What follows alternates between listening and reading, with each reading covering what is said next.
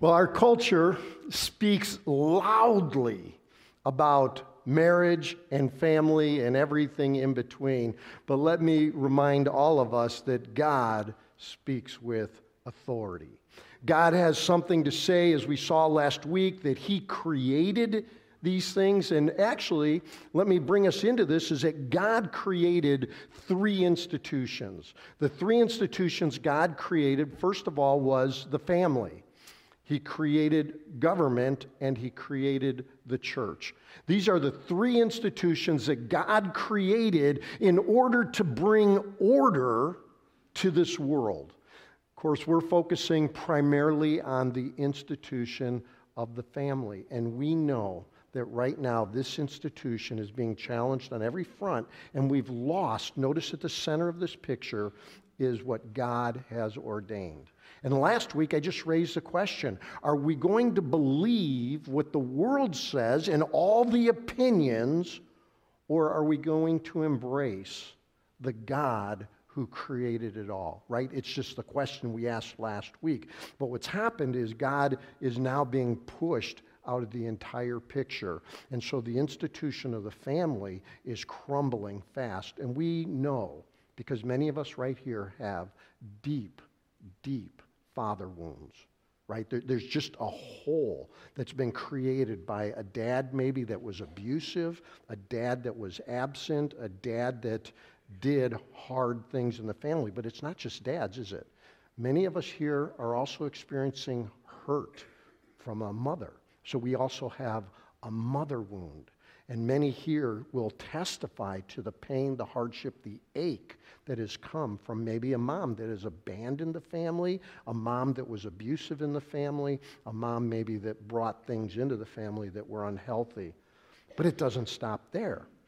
Too many people forget about the children because marriage is built on the foundation, as we saw last week, of a man and a woman created in God's image often procreation, right? There's children, and children are being lost in the shuffle.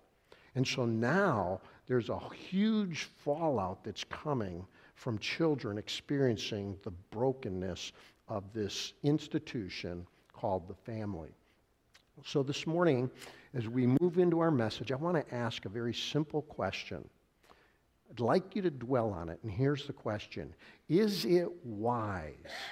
Is it wise to follow the world's move towards blurring the identities of men and women? If what we said last week is true, that God created us male and female, that He had a plan and established an institution of marriage, the foundation of the family, is it wise for us to blur the identities? So this morning, I want to focus on women. I want to focus on what God planned in the family for women.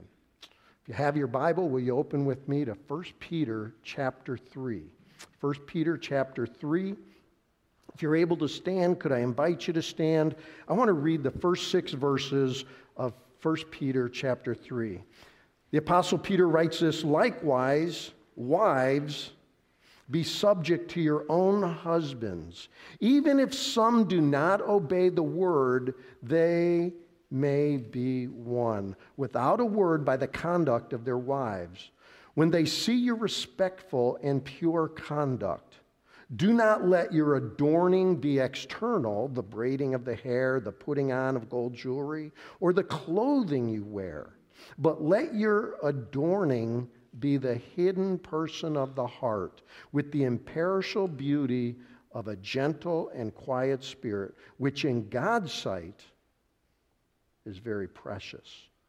For this is how the holy women who hoped in God used to adorn themselves by submitting to their husbands, as Sarah obeyed Abraham, calling him Lord. And you are her children if you do good and do not fear anything that is frightening. Now that I've offended half the church, let's pray. Father, almost everything you say today, Father, has a way to offend. which is just the opposite of what you meant it. Because you're a father of love. And you wanted to put institutions in place that would provide for women and protect them, that would cause them to flourish, that their beauty would be magnified and it would be majestic.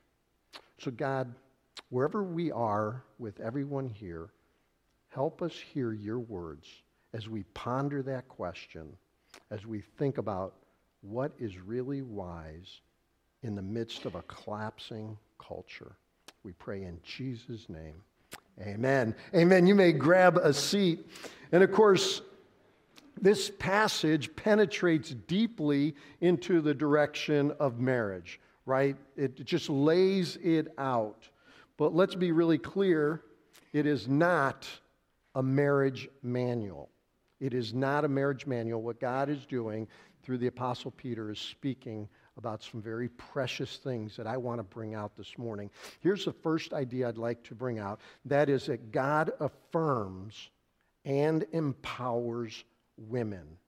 Regardless of what our culture says, regardless of where things are going, God created women. He had a plan for women. There's a purpose in what he was doing. And it's beautiful, it's majestic, and it's holy, as we'll see. And what I want all of us to know is that God's plan is bigger and more expansive than we could ever imagine. As he was ordering creation, as he was ordering societies, even with the institution of government, God had a plan, and women are a strategic part of the plan. Now, next week, Pastor Brad will be bringing us into the strategic plan, the dynamic that men bring to the family. And so we'll pick that up next week. But this morning, I really want to focus on this area of women.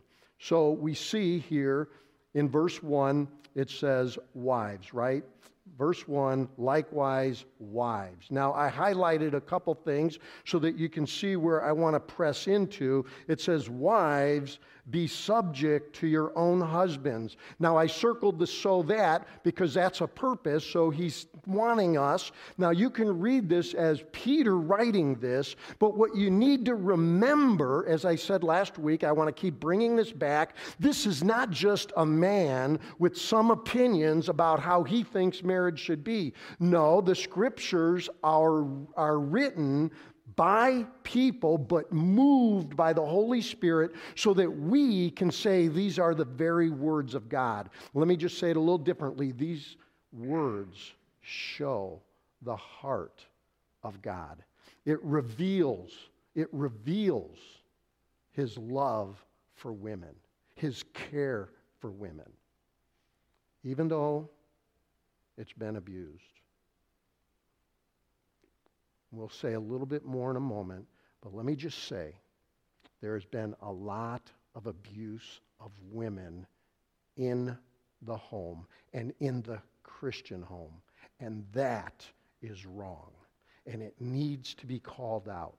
But because something has been so wrecked, most often by men, doesn't mean you pervert or change the plan that God had. What it means is you call out the abuse as we seek to understand God's plan. So let's look a little closer. It says, Be subject to your own husbands for this purpose, that they may be won. Notice what the apostle Peter is doing as he wrote this under the inspiration of the Holy Spirit is he's talking about this area of submission having a purpose. And the purpose is that a husband might be won to the Lord. Now, this is in a context here where there was men often threatened by the faith of a woman. Can you imagine that? This big, strong man is threatened by the faith of a woman, and that his, her faith in Jesus Christ would undermine the home.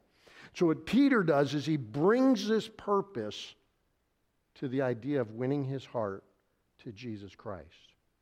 Now, I know that sounds just like words, but let me penetrate this a little deeper. What God is telling us this morning is that women, you have an opportunity to touch an eternal soul for eternity. You get what I'm saying? Women, wives, you have an opportunity to impact an eternal soul by the choices you make. God has entrusted to you an eternal soul. That's how Peter is anchoring this in the passage this morning. And so, as we think about the abuse that has happened to so many women, it never, ever is justified. And I am so glad in the 21st century, more and more and more of this is getting called out. What grieves me is that the church was not on the cutting edge and the front edge of putting light on this area. But that day has come. We at Fox Valley Church want to put light on this situation. Women cannot be abused and should not ever tolerate the abuse. And so we want to be on alert that there are wrongs that can take place, even in a Christian home, that need to be called out. And the church needs to rally around these women. We need to rally, we need to believe, we need to trust, and we need to press into this very difficult area. But Peter is laying it out. And I want to contrast this a little bit because Paul writes something very similar. In Ephesians chapter 5, Paul writes this as wives, submit to your husbands. There's that word again.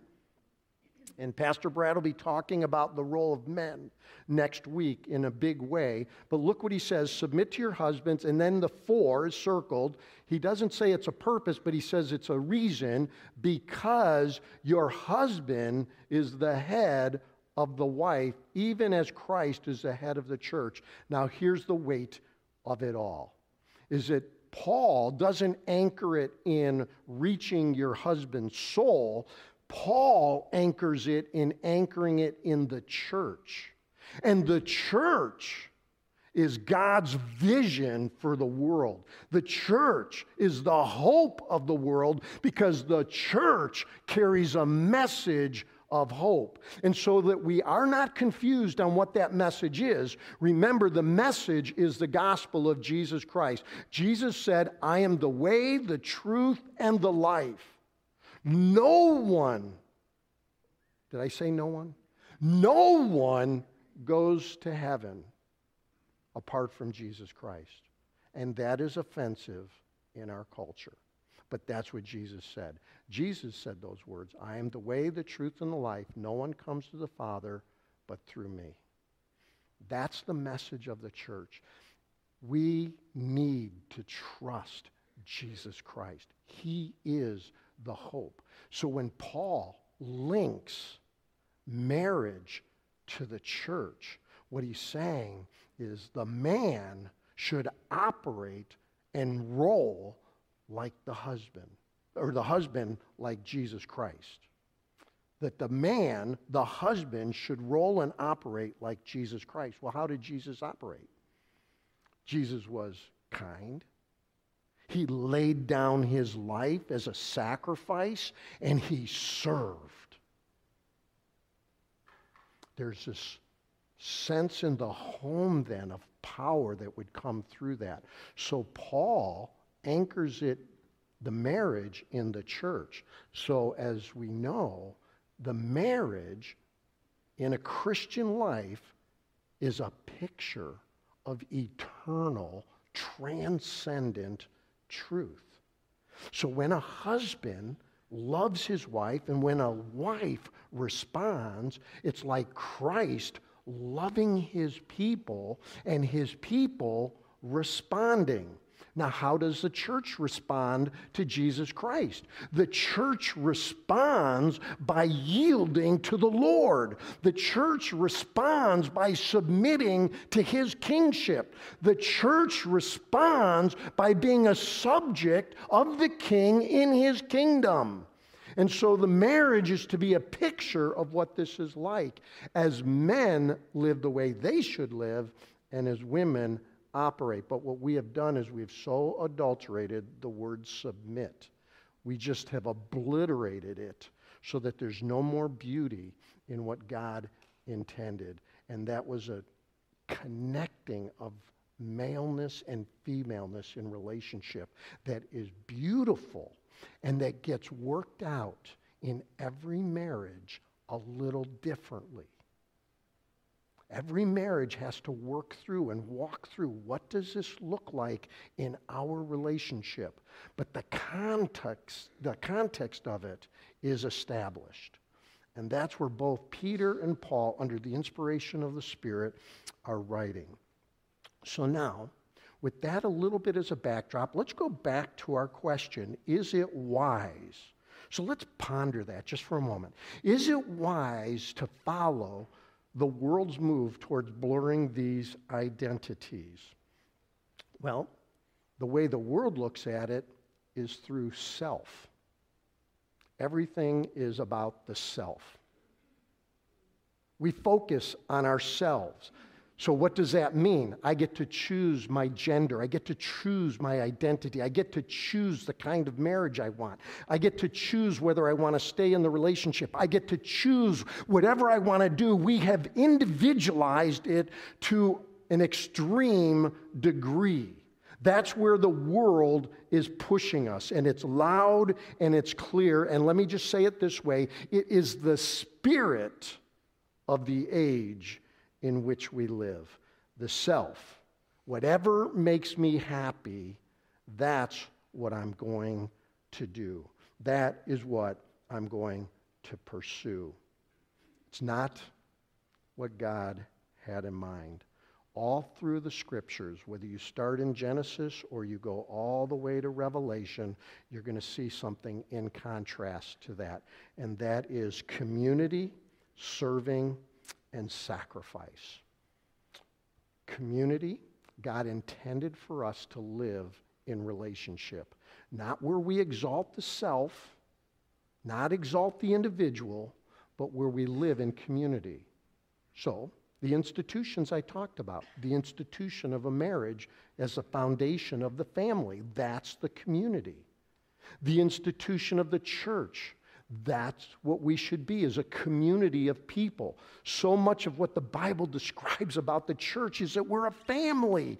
That's why we're so often called brothers and sisters, that we care for each other, we love each other, we serve each other. And that is why I'm so excited about what was happening in Romania. Is it's an opportunity for a church here to come along brothers and sisters there to serve people that need to be served that are probably far from God as they love on people. But notice the other word, serving. Isn't that what's supposed to happen? Is the husband is supposed to serve his wife and the wife's supposed to serve her husband and the parents serve the children? That's what the church is supposed to do. God has given us gifts and abilities and skills so that we can serve. Jesus himself said, I didn't come to be served, but to serve. So, if we're going to follow our head, Jesus Christ, let's follow him into serving. But then there's the last word sacrifice. I didn't come to be served, but to serve. And let's finish the verse. And to give my life as a ransom for many. The ultimate sacrifice instead of the ultimate selfishness that we see happening. I'm not happy today, so I'm out of this relationship. I'm angry at this situation, so I'm leaving. I've been so hurt emotionally and psychologically, I'm fleeing. Well, let me put a parenthesis on this. There are sometimes cases where the emotional, psychological abuse is so great, you need help. And there does come a time when you got to separate. God never intended women to be abused physically or to a degree like that. Now, I want to be careful. We all say and do, but I'm talking about hurtful, destructive patterns of psychological and emotional abuse. Listen to what it says in James chapter 4. Now, James is Jesus' half brother. He writes this You adulterous people do you not know that friendship with the world is enmity with God? You can't be a friend with the world and friend with God. It says, therefore, whoever wishes to be a friend of the world makes himself an enemy of God. So as we ponder this question, James chapter 4, verse 4 says this it says, You can't be a friend with the world and have friendship with God. Make your choice. Make your choice. Make your choice. No one can make it for you. The dignity that God accords all of us, men and women, is that we can choose. Are we going to serve the Lord Jesus Christ or are we going to serve the world? Now, I want to go a little deeper. Some people say that Jesus Christ never had anything to say about homosexuality same sex marriage, and on and on, what we call the LBGQ. Plus. Let's be really clear. Jesus did have something to say, and he spoke very clearly. Let me just read what he said out of Matthew 19. Jesus said, Have you not read that he who created them from the beginning made them male and female? Just because he doesn't use the words we use, just because he doesn't use the language that we use, just because he doesn't diss or pour on, but rather cast a big vision for marriage. Let me finish. And he said, Therefore, a man shall leave his father and mother and hold fast to his wife, and the two shall become one. What a beautiful expression that Jesus was casting a one flesh relationship. So that they are no longer two, but one. What therefore, listen carefully, God has joined together, let no one separate. So Jesus cast a vision. Just because he didn't say it the way our world wants it said doesn't mean he wasn't putting boundaries and parameters on the plan, as offensive as that is in our world today. So Peter lays this out. We need to ponder this question that the world says self, says individual, the Bible says community, serving, and sacrifice is just three key words that capture the kind of family and the significant way the wife plays into that. But Peter had a little bit more to say. Let's look at this in chapter 3, verse 3 and 4. He says this, but do not let do not let your adorning be external, but skipping to verse 4, let your adorning be the hidden person of the heart. So Peter is driving it where our world never wants to go. Our world only can look at the external. The world can only look at skills and gifts and abilities because that's all external. But what God looks at is the hidden treasure of the human heart. That's why wives winning their husband is so miraculous. It's why he presses us into where is the heart? What does God look at? Isaiah chapter 66, verse 2.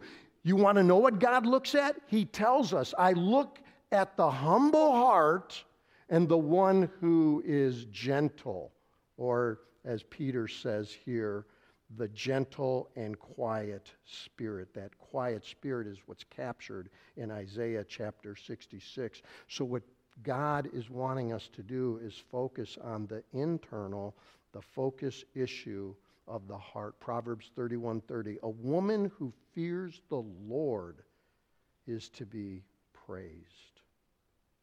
You know what Jesus said in his most famous message, Matthew chapter 6, verse 4? We call it the Sermon on the Mount. You know what he said? He makes it so, so clear.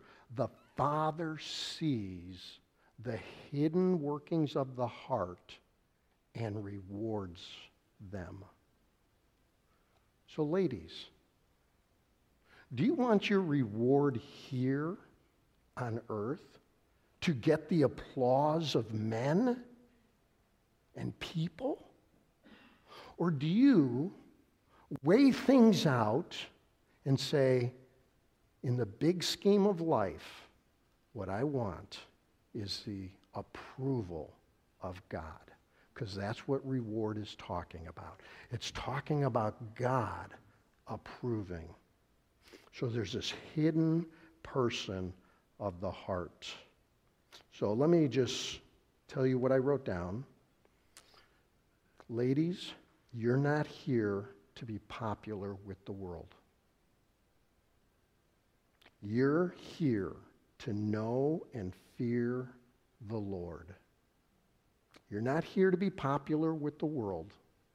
You're here to know and fear the Lord. That's a powerful truth. You will never, ladies, stand up anywhere and give an account to a famous politician, a famous spokesperson, or even, if you will, a famous movie star. But one day, all people, but ladies in particular right now, you will give an account to God Almighty.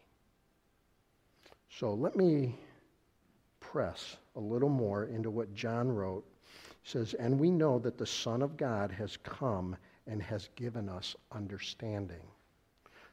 God's Son, Jesus Christ, has come and he has given us understanding, 1 John 5, verse 20, so that we may know him who is true. We know truth through Jesus Christ. And we are in him who is true. And then he writes, Little children, keep yourselves from idols. We have a proneness to idolize the things of this world. So now let me just close with a couple things that some women in our church have said. I reached out to them and I said, Help me. Help me. What do you see as a godly woman that is distinct from men? And so one of the words that came up over and over was nurturing. So one woman said this anatomically, my body provides a softer, more physically appealing place to cuddle. Smoother skin, softer hair, dips and curves that welcome children. Softer, smaller hands. This is just coming from women in our church as we try. As our culture obliterates the distinctions, this is what one mom said. Is it true of every woman? No. Is it true that some men have some of these features? Absolutely. But as a general characteristic, there are some distinctions that ladies in our church are trying to say. Here's what another one wrote I think that although men can be emotionally in tune and can be a certain amount and do a certain amount of mothering, the term is named that for a reason. Without that strong sense of emotional security that a mother provides, God's mental emotional design is corrupted and that affects how we mature and seek stability in our futures. Thought there was a great insight there. Here's what another mother wrote The first thought that comes to my mind is a nurturing role. Maybe it's just our family, but I notice that my husband is quick to address or focus on behavior, and I'm more tuned into my kids' hearts. What is their motive? What are they feeling that is causing the behavior? Notice the distinction. Not that some men don't look beyond, but men often look at the external, the behavior. They're wired differently. Here's what another woman wrote I feel these qualities, tenderness and emotion, uh, helped our children develop a tender heart for Jesus and others. Notice the impact on the home, the eternal impact of tenderness towards Jesus and others, because Jesus sees that, and help them be compassionate. Things that a mother brings that a father cannot, Now, I'm not saying that every woman said this perfectly, but what I did sense with every woman, there was a humility as they struggled in our culture to speak about something that's so hard to speak about. There are physical aspects like creating the baby in our world. This woman tied it. She's a young woman, a new mom. She tied it to her womb. Not that every mom gets a baby this way, and she was careful to say that. Carrying it for nine months, moms also have the physical ability to nurse the baby for food and just overall provide a nurturing from the start. Let me hit a couple more. As a woman, I also brought a generally greater willingness to address health and wellness issues. Moms are often more alert to the health, the vitality, the being of the child, right? Practice health care, you know, fathers. I don't care if you shower, shower next week. BO, what's that, right? I mean, but moms are tuned and it goes deeper than that, right? They won't push things down and minimize. Moms do it on the whole with the family, including their husbands. There's a lot of truth in that. What men, just don't raise your hand, but what man goes to the doctor without a wife often saying, go to the doctor? I'll just raise my hand, right? Here's another one. I see per- their personalities, preferences, and behaviors much more. I think that brings stability and consistency. Most moms give birth, nurse, and care meticulously for a child since birth, there's an intimate knowledge of that child that moms have that dads don't. There are some connections, and these get hard to describe. I'm not saying there aren't ever exceptions, but nurturing was one of the key words. Let me give you another key word chaos coordinator. This is the home manager, the one who cares for the home, kind of takes care of it. When it comes to family dynamics, I view moms like the dark knight of Gotham. And then she writes, Weird, but go with me. Moms are past, see past the surface level. They know the inner workings of their homes better than most and what their kids and their husbands need or will need. There's some insights. We call this intuition, don't we? Let me skip to the next one. For me, as a mom, I see more of the details, taking care of the kids' needs and also seeing the details in our lives, sometimes way before the men do, right? There's just some traits here. Dads could be often, dads could often be big picture and shoot for the stars mentality, but mom was logical, detail oriented, and well rooted. I mean, what do we got? A bunch of guys out in the. they're not saying that, right? What they're trying to say is moms are dialed into some details here. Moms are alert to the things and surroundings of people. My husband was our visionary, and I was the implementer. As the implementer of those plans, it found creative ideas to get the family to do them. I felt my role as a mom was to add to the nurturing things of our family and make special traditions and memorable birthdays. A lot of dads maybe wouldn't do that. Not saying there's no dads who wouldn't. Let me hit the last one, last category relational navigator. Moms often understood the way intricate dynamics of their child's relationships and friendships. They understood what's going on in a way that men often don't. Moms remember friends and names and characteristics. I think I brought a level of greater comfort with engaging and exploring my emotions, but then goes on, this allowed me to model that for my kids and help them process and put words to what they were struggling or were feeling. Moms often help in that role. Moms provide emotional stability and a welcoming presence. The challenge of the teenage years when you know something is off, but they won't admit it. A mom's intuition. Something's not quite right here, right? Oh, yeah, everything's fine. And then the mom steps in. The last one is only I, not my husband, can teach my girls how to be a woman. There's a lot of things about being a woman that men just will not grab generally, but women can do that. So much more to say. What I want to leave with this morning as I close is that God has this big, robust picture for women. And it's beautiful. We will let the words of the scriptures percolate and change our hearts and shape our homes. That's the challenge in the midst of a world that stands opposed to everything God has to say. Father, speak to us. Speak to us. Help us to celebrate you and rejoice in you and your work. That we, God, would follow your plans, your ways, no matter how difficult it is, no matter how troubling it is, God.